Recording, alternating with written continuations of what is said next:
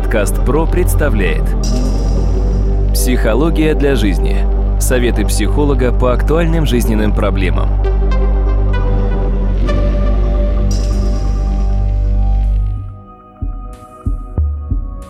Здравствуйте, дорогие друзья, у микрофона Сергей Чубатков, и мы продолжаем обсуждать психологические проблемы, с которыми может столкнуться любой человек.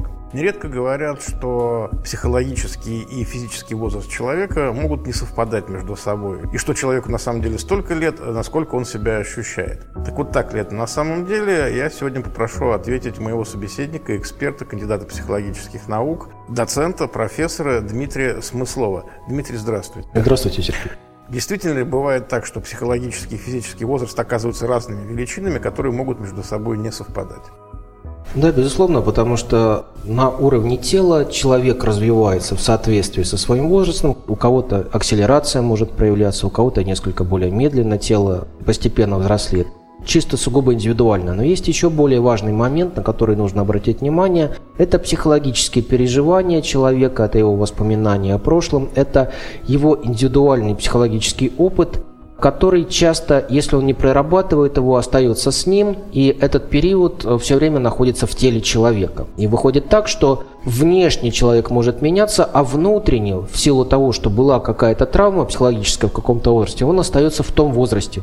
Что это может быть за возраст? Подростковый, юношеский возраст. Часто люди, взрослея, меняясь, все равно носят с собой эти травмы. В том числе на уровне того самого времени психологического, где это немножко не рассмотрено было, не решено в должной степени, не проработано. С другой стороны, мы должны также говорить о трех сторонах психологического времени. Это прошлом, настоящем и будущем. По логике, каждый человек должен обязательно принимать свое прошлое, видеть в нем ресурсные, важные для себя переживания, важные воспоминания, принимать их и воспоминания о прошлом. И его прошлое должны быть для него значимы. Но очень часто бывает так, что люди пробуют отрицать свое прошлое, зачеркнуть его, переписать, поменять, переделать. То есть в данном случае это очень часто напоминает то, как ведут себя молодые государства, которые перечеркивают свою прежнюю историю и предлагают новую трактовку того, как они хотят это видеть. Здесь получается практически подобное. Нужно обязательно принять прошлое, принять прошлые воспоминания, которые должны быть не только ностальгическими, но и ресурсными. Настоящий человек. Настоящий – это то, что, в принципе, длится несколько секунд и быстро становится прошлым. И проблема заключается в том, что чаще всего люди в настоящем толком-то и не существуют, потому что настоящее – это мгновение. Но если человек не принимает себя в настоящем, допустим, говорит, что он родился не в то время, родился не там, родился не в той семье и так далее, это как раз указывает на те моменты, что он настоящее не принимает, а правильно сказать, зачеркивает себя в настоящем. И, соответственно, когда человек не принимает настоящее, он может уходить либо в прошлое, допустим, жить только какими-то воспоминаниями, а часто даже попыткой реконструировать прошлое другого времени, чтобы в нем находиться. Или в будущем, тогда человек становится, как раньше говорили, футуристом, который пробует жить только будущим, которого еще нет, но в любом случае не в настоящем, потому что здесь страшно. Третья сторона – это будущее – Удивительно, но здоровый человек обязательно должен иметь планы на будущее, пытаться представить себя в будущем, понимать, чего он хочет в будущем. Удивительно то, что часто современные люди боятся видеть себя в будущем на несколько лет вперед, боятся будущего совершенно, что чаще бывает, начинают бояться своего возраста, боятся стареть, боятся смерти. То, что происходит с будущим, связано с тем, что это то, чего ты не можешь в будущем исправить, казалось бы. И вот это третье время, оно тоже очень важное. Третье время должно быть ресурсным, но часто даже и здесь человек этих ресурсов толком не чувствует. Получается так, что в норме у здорового человека должно быть принятие настоящего, будущего и прошлого. Три времени, которые должны быть связаны. Когда мы говорим о болезни, человек выбирает для себя какое-то одно время. Допустим, невроз живет либо в прошлом, либо только в будущем, либо только в настоящем. В настоящем зачем человек живет? Затем, чтобы объяснять, ради того, чтобы выжить, нужно что-то делать. Ему некогда заниматься всякой ерундой, он просто занимается современными вопросами, которые сейчас крайне необходимы. То есть, насколько я понимаю, настоящим очень часто живут, например, запойные алкоголики, у которых нет прошлого, нет будущего, есть настоящее, вот найти очередную дозу, там, очередную выпивку. Ну, по поводу алкоголиков я бы сказал так же, как и наркоманов. Они живут вне времени вообще, потому что они выпадают из времени. Это немножко иное. Это форма, ну, такой спячки, что ли, определенной, как в животном мире мы это называем. Да? То есть он впадает в спячку на некоторое время, чтобы выпасть из неблагоприятного времени, в котором он себя не чувствует собой. Это потребность в постоянстве, но это постоянство толком ни в одном из времен не реализуется. Кстати, шизофреник тоже выпадает из прошлого, из настоящего, из будущего. Он вообще не здесь. А вот такой вопрос вы сейчас сказали по поводу обращения в прошлое, обращения к настоящему, обращения в будущее. Я вот по себе заметил и по своему окружению – в советское время все очень любили обращаться к прошлому. То есть были огромные архивы фотографий, все садились там в кругу семьи, приглашали гостей. Был такой ритуал рассматривания семейных фотографий, вот как мы там отдыхали, отдыхали там. Сейчас почему-то такого не происходит. Если и происходит, то буквально там катастрофически малое время. Сейчас наоборот. А вот что мы сделаем завтра? А вот куда мы поедем? а вот как вот лучше распланировать. То есть каким-то образом из советского времени в нынешнее время произошел поворот. Пристальное внимание к прошлому перетекло в пристальное внимание к будущему. Это признак нездоровья какого-то общественного, либо это какая-то нормальная тенденция, потому что сменился там общественно-политический строй. Я думаю, что это более связано с современными техническими возможностями. Стали делать большое количество фотографий, и у каждого в гаджете этих фотографий много, которые он делал из семьи, индивидуально и так далее. Поэтому уже фотография потеряла прежний смысл. Мало того, электронная фотография от бумажной очень серьезно тоже отличается. Сменился формат. И, естественно, здесь прошлое это оно значимо, но его тоже могут распечатывать, вешать, допустим, фотографии на стенах. В ряде случаев это бывает. Но, к сожалению, да, случилась некоторая обесценка фотографии, обесценивание, хотя фотографии стали более высокого качества, но в некотором плане современный человек к такому прошлому стал относиться хуже. Я могу сказать больше, что часто также у нас принято выкидывать старые вещи, выбрасывать, не систематизировать, потому что надо выбрасывать хлам и покупать что-то новое. В переводе на русский язык мы прощаемся с прошлым, не то что прощаемся, выкидываем его. И живем в настоящем, надеждами на будущее, но в том-то и дело, что люди, которые не помнят своего прошлого, обречены на повторение того, что уже было. И, к сожалению, такое часто бывает.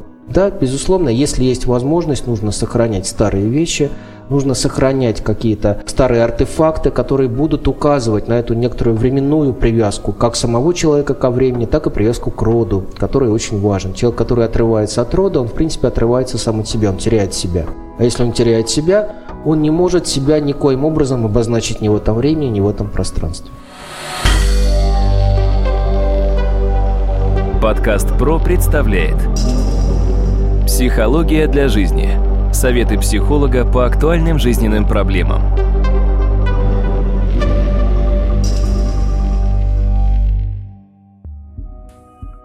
Да, Дмитрий, извините, мы немного отвлеклись. Давайте вернемся как раз к проблемам физического и психологического возраста.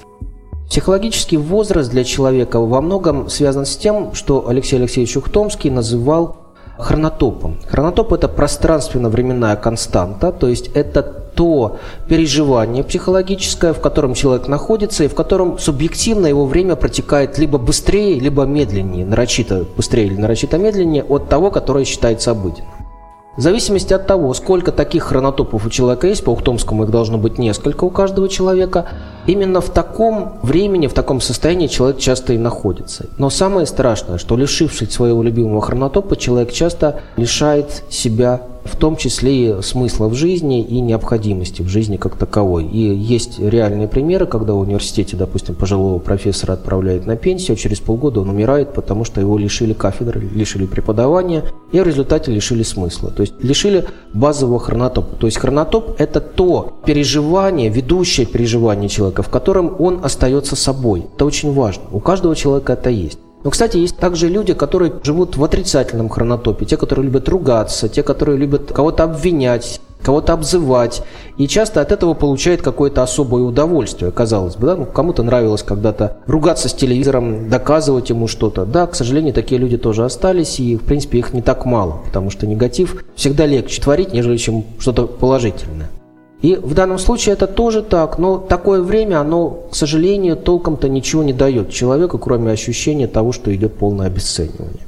А положительные хронотопы, положительное время, положительные переживания могут давать понимание своего постоянства в жизни, постоянства во времени, в разных временах и принятие себя, что очень важно. Поэтому психологический возраст напрямую связан в том числе и с физическим состоянием, то, насколько человек молодо выглядит. А студентам своим я всегда говорю, что за один день мы внешне можем выглядеть на разный возраст. Мы можем выглядеть и моложе, и старше, и в соответствии со своим возрастом, потому что в день эти роли, эти состояния могут меняться и периодически меняться весьма отчетливо. Поэтому это оказывается достаточно существенно. А как же поместить себя в положительный хронотоп и как можно дольше там пребывать? Существуют какие-то рецепты? Либо же это стечение обстоятельств? Для каждого человека есть любимые темы, когда он начинает чем-то увлекаться. Есть люди, которые вообще ничем не увлекаются, такое тоже есть. Тогда нужно постепенно заставлять себя чем-то интересоваться. Это важно. Иногда бывает так, что человек вообще ничем не интересуется, он просто выпадает из времени. В анабиоз вот этот, да, в эту спячку впадает. А в данном случае увлечение, увлеченность чем-то, любимым делом, Любая увлеченность всегда дает возможность создать этот хронотоп, и в нем человек будет чувствовать себя собой спокойно, приятно, хорошо, продуктивно. Но продуктивность – это то, чему тоже иногда нужно учиться. Либо на примерах, либо непосредственно самостоятельно. Но это необходимо для того, чтобы мы не воспринимали себя как постоянно меняющегося внешне человека, который идет в старость. И эту старость никак не остановить. Это не совсем так. На самом деле, когда-то Эрик Эриксон говорил такую фразу Старики не должны бояться смерти для того, чтобы молодые люди не боялись жить. И здесь важно то, что человек с возрастом постигает в первую очередь мудрость, он должен стремиться к мудрости. А это очень важно, это, пожалуй, базовая цель жизни человека – достичь некоторой мудрости. Но, к сожалению, глядя на многих людей старшего возраста, мы часто видим, что не мудрости они достигают, а немножко других вещей. И так же, как пожилые женщины, сидя около подъездов, на скамейках, часто видят либо наркоманов, либо проституток, ну, наверное, жизнь такая была сложная, зато точно их фиксируют. Также часто есть озлобленность по отношению к молодым поколениям, неприятие их в определенной степени, а в переводе на русский язык это означает страх перед смертью, осознание пустоты пройденной жизни и внутреннее напряжение. Что же должен делать человек, на ваш взгляд, чтобы достичь вот этой жизненной мудрости? Мы в первую очередь обращаемся к молодым слушателям нашего подкаста. Читать, развивать себя. Мозг все время требует пищи, интеллектуальной пищи. Давать себе возможность развиваться – Именно интеллектуально развиваться физически, безусловно, тоже необходимо. И обычно нужно находить гармонию между физическим и психологическим для того, чтобы эта гармония отчетливо фиксировалась, чувствовалась. Но очень важно, чтобы развитие шло. Мозг требует всегда пищи. Если мозг не развивается, человек начинает регрессировать. И, соответственно, он начинает уходить в некоторые зоны, связанные с негативными переживаниями, с депрессиями, иногда с аддикциями. То есть это очень верный закон. И, кстати говоря, с точки зрения времени, есть очень интересная черта – когда у человека слишком много времени, он ничего не успевает делать. Когда времени у него мало, он успевает делать все, и даже времени остается гораздо больше, чем казалось.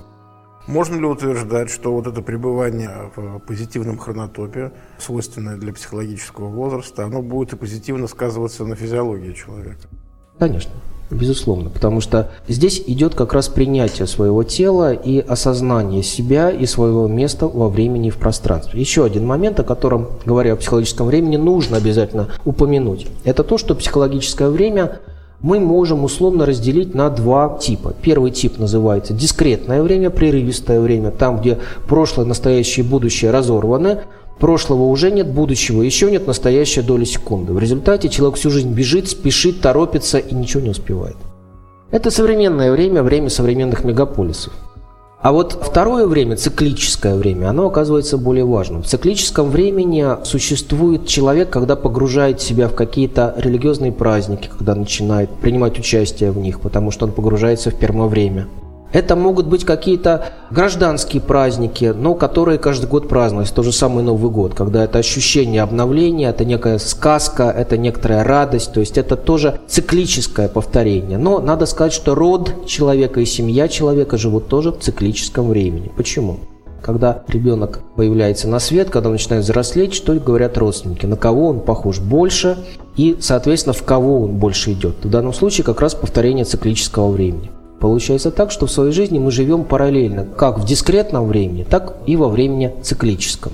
Циклическое время, безусловно, более в этом плане гармонично, но в то же время тогда, когда человек полностью погружен в циклическое время, он чувствует себя максимально защищенным. Там нет неврозов, там нет срывов, А когда приходится совмещать два времени, конечно, они будут начинаться в любом случае. Существуют дедлайны, существуют определенные задачи, которые нужно будет внезапно решать и быть готовым к их решению. И тогда нужно постепенно находить некий баланс, некую золотую середину между дискретным и циклическим временем. Это оказывается весьма и весьма существенно.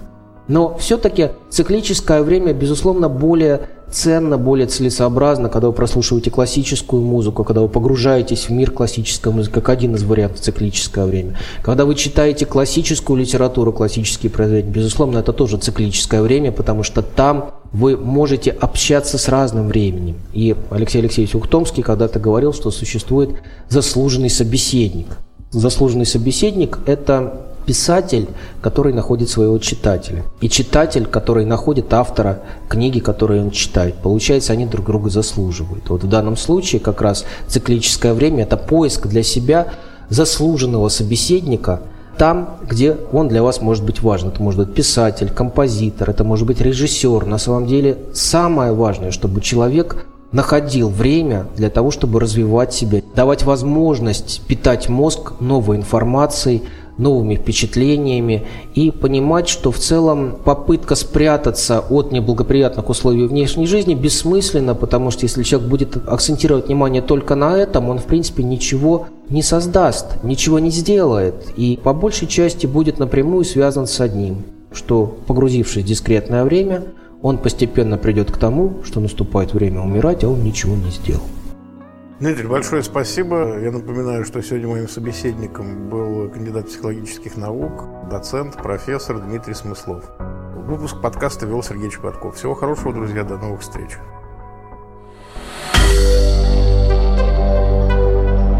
Компания «Подкаст Про». Подкасты премиального качества –